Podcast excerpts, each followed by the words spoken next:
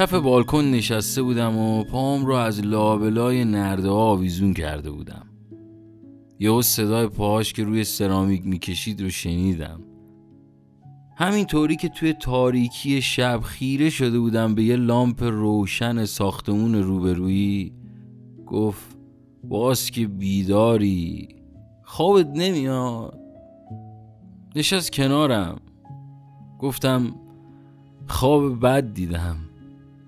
فندکش رو از کنار نرده برداشت سیگارش رو روشن کرد و گفت تعریف کن ببینم. دستم رو بردم توی پاکت سیگارش زیر چشی نگام کرد. اومد خط و نشون بکشه واسم با چشاش که نتونست و یه لبخند کج زد. سیگارم رو واسم روشن کرد. گفتم باد می اومد خیلی شدید بود. همه چیزو داشت با خودش می برد با یه متر فاصله روبروی هم بودیم. می‌خواستم بیام پیشه تقلا می‌کردم. زور می‌زدم. نفسم بند اومده بود. هر یه قدمی که میومدم سمتت باد یه قدم منو مینداخت عقب. دستش رو انداخت دورم. مثل من خیره شده بود. بیه لامپ روشن ساختمون روبرویی. سرم و تکیه دادم به شونش. یه قطره اشک از چشم چپم سر خود روی پیرنش سیگارش رو کنار پاهاش خاموش کرد. آروم زیر لب پرسید میترسی؟ یه قطره از چشم راستم سر خورد تا روی لبم. با بغز گفتم اگه, اگه باد بیاد چی؟ اگه همه چیزو با خودش ببره حتی تو رو. سرش رو تکیه داد به سرم. سیگارم از لای دستم کشید و خاموش کرد. گفت میگن آدمایی که بعد یه مدت طولانی از کما بیرون میان اولین چیزی که میگن اغلب یه اسمه.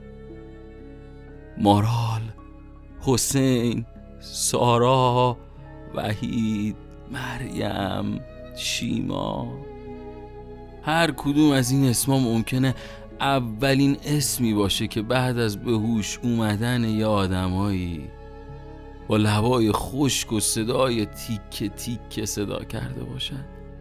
باد بوران برف تگرگ طوفان سیل. مهم نیست چی جدا کنه حتی مهم نیست هر قدمی که میریم سمت هم یه قدم به عقب حلمون بدن.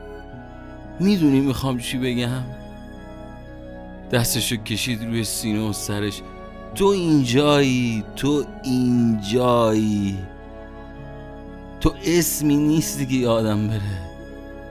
یه اسمایی هست بیشتر از اینکه اسم یه آدم دیگه باشه اسم تو میشه. واسه اینکه خودت دوباره زنده بشی. واسه به اوش اومدنت باید صداشون کنی.